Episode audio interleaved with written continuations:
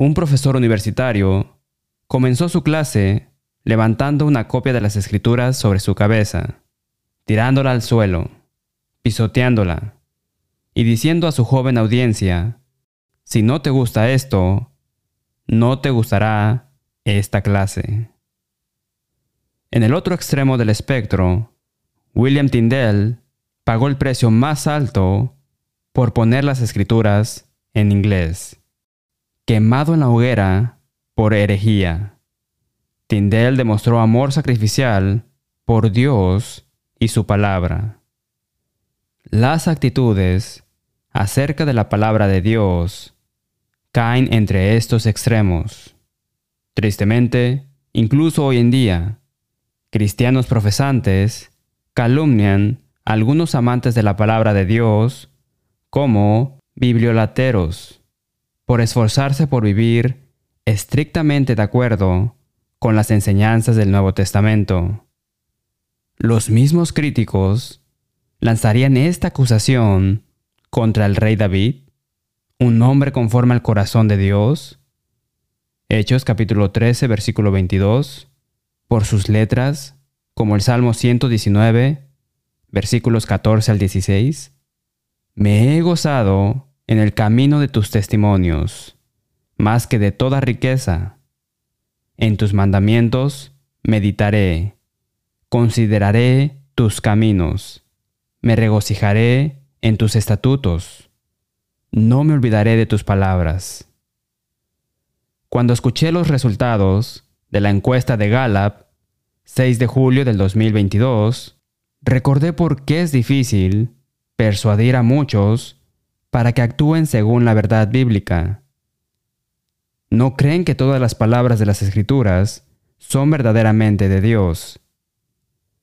Gallup informó un mínimo histórico del 20% de los estadounidenses ahora dice que la Biblia es la palabra literal de Dios por debajo del 24% en el año 2017 y la mitad de lo que era en sus puntos más altos en 1980 y 1984. Mientras tanto, un nuevo máximo de 29% dice que la Biblia es una colección de fábulas, leyendas, historias y preceptos morales registrados por el hombre. Y así, presento una fracción de la evidencia convincente de la inspiración de las escrituras. Pero primero, tenemos un himno.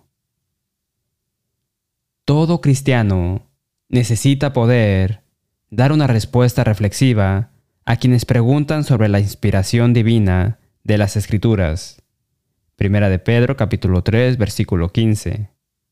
Cuando hablamos de la inspiración de la Biblia, algunas personas dicen que esto significa que la Biblia es inspiradora como Shakespeare u otras grandes obras literarias. Las escrituras son inspiradoras, pero la inspiración de las escrituras significa mucho más que eso. Algunos partidarios de las escrituras creen solo en la Torá, Génesis a Deuteronomio. Otros confían solo en el Antiguo Testamento. Otras personas creen que la Biblia contiene la palabra de Dios. Los llamados eruditos del Seminario de Jesús, un nombre flagrantemente inapropiado, creen que tienen una percepción especial sobre qué escrituras están divinamente inspiradas y cuáles no. Todavía otros le dan un gran valor solo a las porciones de las escrituras con letras en rojo, ya que Jesús pronunció estas palabras. Este enfoque disminuye el resto de las escrituras. Todas estas posiciones no alcanzan las afirmaciones de la Biblia y como veremos, lo que respalda la verdad. Leemos en 2 Timoteo capítulo 3 versículos 16 y 17. Toda la escritura es inspirada por Dios y útil para enseñar, para redarguir, para corregir, para instruir en justicia, a fin de que el hombre de Dios sea perfecto, enteramente preparado para toda buena obra. El griego literalmente significa toda la escritura es un exhalo o soplo de Dios. Encontramos más en 2 de Pedro, capítulo 1, versículos 20 y 21. Entendiendo primero esto, que ninguna profecía de la escritura es de interpretación privada, porque nunca la profecía fue traída por voluntad humana, sino que los santos hombres de Dios hablaron siendo inspirados por el Espíritu Santo. Entonces, nuevamente, vemos que la escritura no fue escrita por hombres independientes de Dios, pero tampoco el Espíritu Santo toma una pluma y escribe estas palabras él mismo. Más bien, santos hombres de Dios fueron inspirados por el Espíritu Santo. Dios obró a través de la personalidad y el estilo de los escritores individuales para presentar su mensaje infalible al hombre. ¿Qué otro libro hace una afirmación tan audaz y la respalda de manera tan impresionante?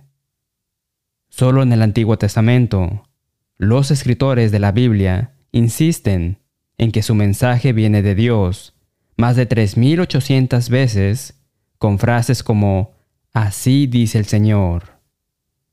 El mismo autor subraya la notable sintonía de tantos libros, 66, escritos por tantos escritores.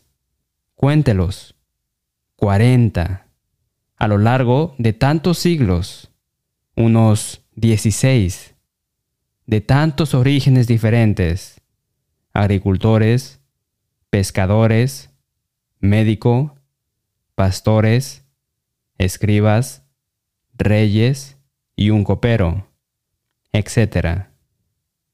Y bajo tantas y variadas circunstancias, sugiere el origen divino de la escritura. Pache habla, además, de la unidad de los libros del Antiguo y Nuevo Testamento y sus casi 800.000 palabras.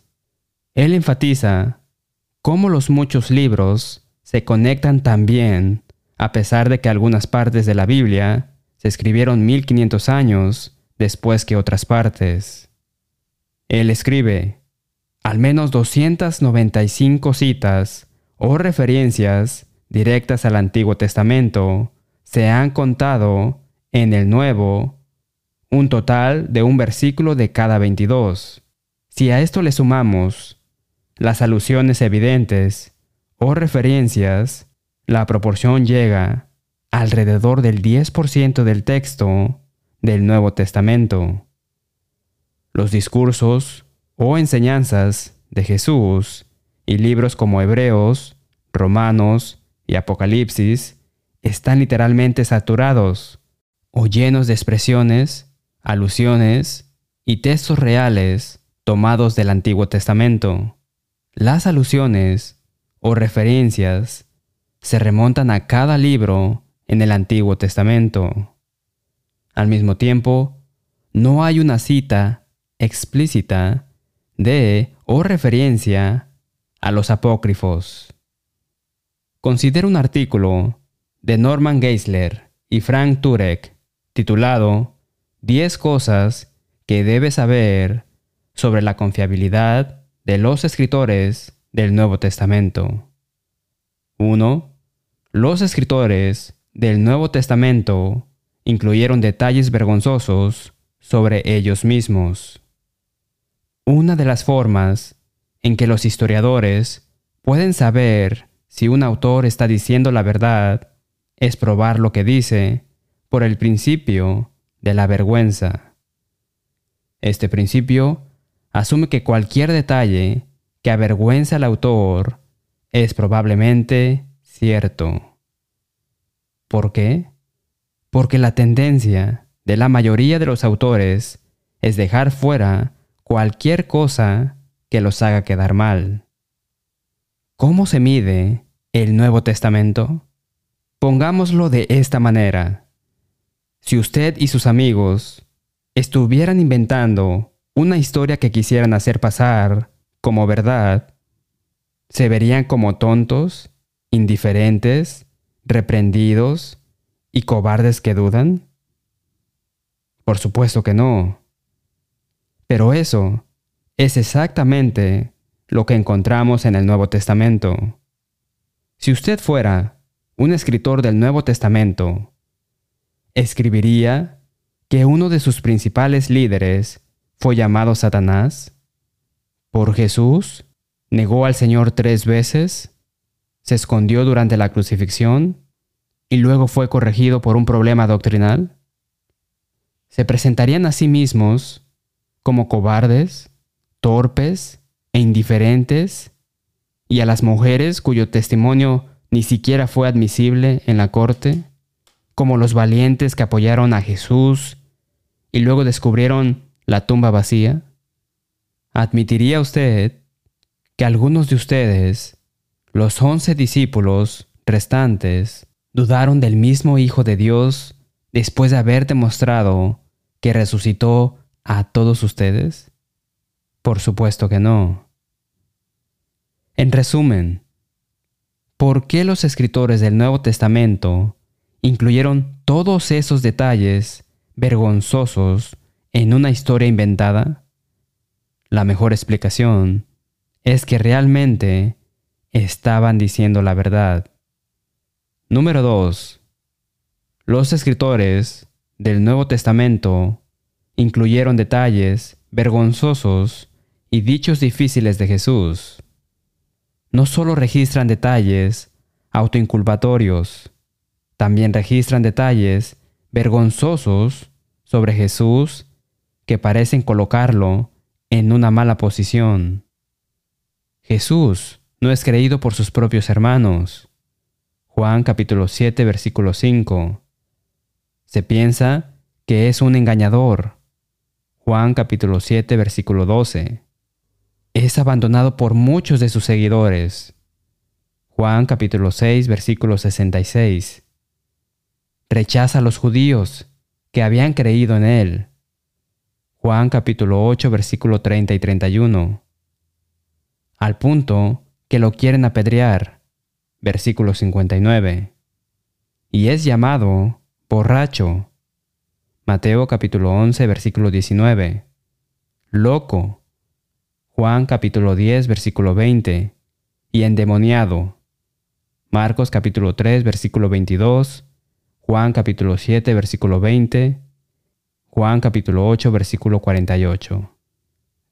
Ciertamente, esta no es una lista de eventos y cualidades que los escritores del Nuevo Testamento elegirían si estuvieran tratando de presentar a Jesús como el Dios hombre perfecto y sin pecado. Estas cualidades tampoco están en línea con la expectativa judía de que el Mesías vendría a liberarlos de la opresión política. Además, hay varios dichos difíciles atribuidos a Jesús que los escritores del Nuevo Testamento no habrían incluido si estuvieran inventando una historia acerca de que Jesús es Dios. Nuevamente, la mejor explicación es que los escritores del Nuevo Testamento fueron extremadamente precisos al registrar exactamente lo que Jesús dijo e hizo. Número 3. Los escritores del Nuevo Testamento dejaron en exigentes dichos de Jesús. Si los escritores del Nuevo Testamento estaban inventando una historia, ciertamente no inventaron una historia que les hiciera la vida más difícil. Este Jesús tenía unos estándares muy exigentes. El Sermón del Monte, por ejemplo, no parece ser una invención humana. Todos los mandatos que contiene son difíciles de cumplir para los seres humanos y parecen ir en contra de los mejores intereses naturales de los hombres que los escribieron. Ciertamente son contrarios a los deseos de muchos hoy que quieren una religión de espiritualidad que no tenga demandas morales. Número 4. Los escritores del Nuevo Testamento distinguieron cuidadosamente las palabras de Jesús de las suyas. Aunque las comillas no existían en el griego del primer siglo, los escritores del Nuevo Testamento distinguieron muy claramente las palabras de Jesús. La mayoría de las ediciones en letras rojas de la Biblia son idénticas, lo que ilustra cuán fácil fue para los escritores del Nuevo Testamento ver lo que Jesús dijo y lo que no dijo. ¿Por qué citar esto como evidencia de su confiabilidad? Porque habría sido muy fácil para los escritores del Nuevo Testamento resolver disputas religiosas del primer siglo poniendo palabras en la boca de Jesús. Después de todo, si estuvieras inventando la historia del cristianismo y tratando de hacerla pasar como la verdad, ¿no inventarías simplemente más citas de Jesús para convencer a las personas tercas de ver las cosas a tu manera? Piense lo conveniente que hubiera sido para ellos terminar todo debate sobre temas controvertidos como la circuncisión, obedecer la ley de Moisés, hablar en lenguas, mujeres en la iglesia, y así sucesivamente, simplemente inventando citas de Jesús. En lugar de cambiar de rango de esta manera, los escritores del Nuevo Testamento parecen permanecer fieles a lo que Jesús dijo y no dijo. Número 5. Además de la inclusión de detalles vergonzosos sobre ellos mismos y Jesús, los escritores del Nuevo Testamento registran eventos relacionados con la resurrección que no habrían insertado si hubieran inventado la historia. Estos incluyen la sepultura de Jesús. Los escritores del Nuevo Testamento registran que Jesús fue sepultado por José de Arimetea, un miembro del Sanedrín, que era el consejo gobernante judío que había sentenciado a Jesús a morir por blasfemia. Este no es un evento que hubieran inventado. Los primeros testigos los cuatro evangelios dicen que las mujeres fueron las primeras testigos de la tumba vacía y las primeras en enterarse de la resurrección. Una de esas mujeres fue María Magdalena, quien Lucas admite que había estado poseída por demonios. Lucas capítulo 8 versículo 2. Esto nunca se insertaría en una historia inventada. Una persona que alguna vez estuvo poseída por un demonio no solo sería un testigo cuestionable, sino que las mujeres en general no eran consideradas testigos confiables en esa cultura del primer siglo. De hecho, el testimonio de una mujer no tuvo peso en un tribunal de justicia. Entonces, si estuvieras inventando una historia de resurrección en el primer siglo, evitarías a las mujeres testigos y serías tú mismo los hombres valientes, los primeros en descubrir la tumba vacía y al Jesús resucitado. Citar el testimonio de mujeres, especialmente mujeres poseídas por demonios, solo dañaría tu intento de hacer pasar una mentira por la verdad. Número 6. Los escritores del Nuevo Testamento incluyen más de 30 personas históricamente confirmadas en sus escritos. Los documentos del Nuevo Testamento no pueden haber sido inventados porque contienen demasiados personajes históricamente confirmados. los escritores del Nuevo Testamento habrían arruinado su credibilidad con sus audiencias contemporáneas al implicar a personas reales en una historia ficticia, especialmente a personas de gran notoriedad y poder. Número 7. Los escritores del Nuevo Testamento incluyen detalles divergentes. Los críticos se apresuran a citar los relatos de los evangelios aparentemente contradictorios como evidencia que no se puede confiar en los evangelios para obtener información precisa. Por ejemplo, Mateo dice que había un ángel en la tumba de Jesús, mientras que Juan menciona dos. ¿No es esta una contradicción que socava la credibilidad de estos relatos? No. Exactamente lo contrario es cierto. Los detalles divergentes en realidad fortalecen el caso de que se trata de relatos de testigos presenciales. ¿Cómo es eso? Primero señalemos que los relatos de los ángeles no son contradictorios. Mateo no dice que había un solo ángel en la tumba. El crítico tiene que agregar una palabra al relato de Mateo para que contradiga el de Juan. Pero ¿por qué Mateo mencionó solo uno si realmente habían dos ángeles allí?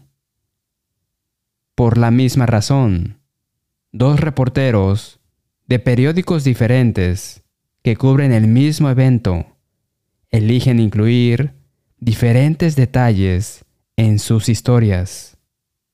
Dos testigos oculares independientes rara vez ven los mismos detalles y nunca describirán un evento exactamente con las mismas palabras. Registrarán el mismo evento principal, es decir, Jesús resucitó de entre los muertos. Pero pueden diferir en los detalles, es decir, cuántos ángeles estaban en su tumba. De hecho, cuando un juez escucha a dos testigos dando exactamente el mismo testimonio, palabra por palabra, ¿qué asume correctamente ese juez? Colusión o conspiración. Los testigos se reunieron de antemano para que sus historias estuvieran de acuerdo. Entonces, es perfectamente razonable que Mateo y Juan difieran. Ambos están registrando el testimonio de un testigo presencial. La mejor explicación es que los escritores del Nuevo Testamento fueron extremadamente precisos al registrar exactamente lo que Jesús dijo e hizo. Número 8. Los escritores del Nuevo Testamento desafían a sus lectores a verificar hechos verificables, incluso hechos sobre milagros. En 2 de Corintios, Pablo declara que previamente realizó milagros para ellos, hablando de sus propias calificaciones como apóstol, alguien que habla por Dios. Pablo les recuerda a los corintios las cosas características de un apóstol, señales, prodigios y milagros han sido hechas entre vosotros. Segunda de Corintios, capítulo 12, versículo 12. Ahora, ¿por qué Pablo escribiría esto a los corintios a menos que realmente hubiera hecho milagros para ellos? habría destruido su credibilidad por completo al pedirles que recordaran los milagros que nunca hizo por ellos? La única conclusión plausible es que, uno, Pablo realmente era un apóstol de Dios. 2. Por lo tanto, realmente tenía la capacidad de confirmar su apostolado realizando milagros. Y 3. Había mostrado esta capacidad abiertamente a los corintios. Número 9. Los escritores del Nuevo Testamento describen los milagros como otros eventos históricos, con relatos simples y sin adornos. Los detalles embellecidos extravagantes son fuertes signos de que un relato histórico tiene elementos legendarios. Los relatos de resurrección del Nuevo Testamento no contienen nada como esto. Los evangelios dan descripciones realistas de la resurrección.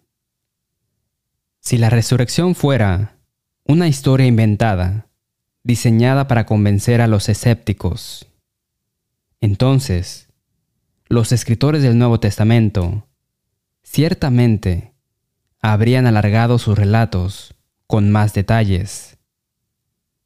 Además, probablemente habrían dicho que vieron a Jesús resucitar físicamente de entre los muertos.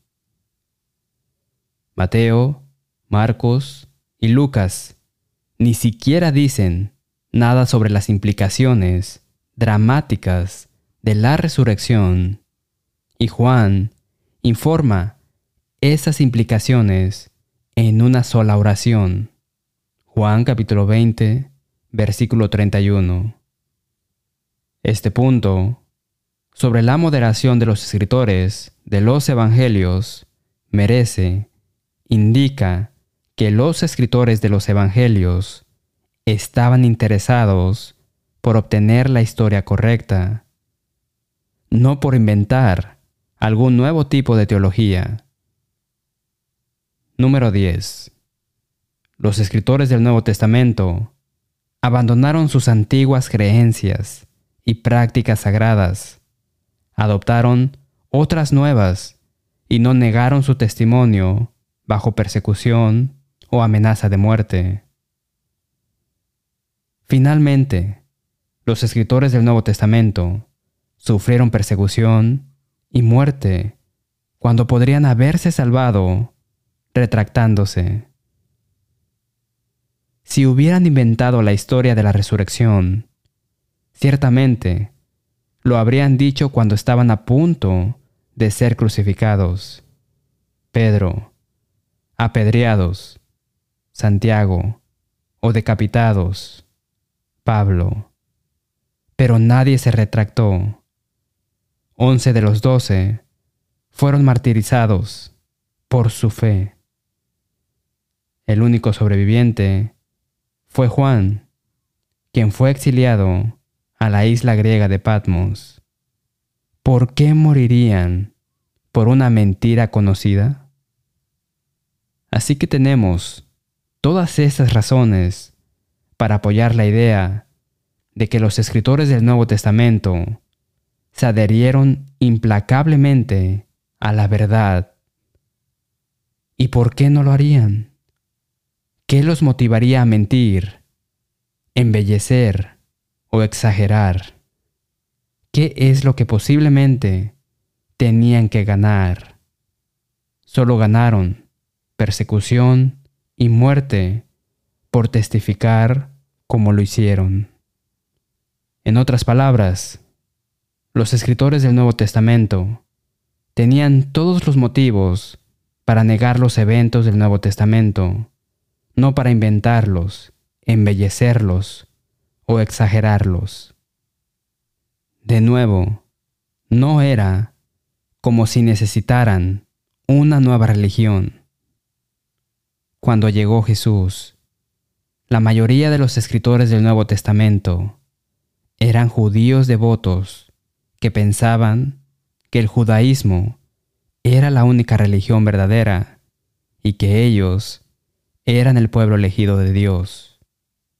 Algo dramático debe haber sucedido para sacarlos de su sueño dogmático y llevarlos a un nuevo sistema de creencias que les prometía nada más que problemas terrenales. Nuestro tiempo se está escapando. No dude en solicitar una revisión de evidencia más convincente de que la Biblia es la palabra de Dios inspirada verbalmente. Quédese con nosotros para una palabra de cierre después de nuestro himno. Si desea una copia de este sermón número 1375, La inspiración de las Escrituras, por favor, comuníquese con nosotros. También ofrecemos nuestro curso gratuito de estudio de la Biblia. Mire videos, escuche audios y lea transcripciones en letthebiblespeak.com. Finalmente, hacemos eco del sentimiento del apóstol Pablo cuando escribió en Romanos capítulo 16, versículo 16, os saludan todas las iglesias de Cristo. Hasta la próxima semana y que Dios le bendiga.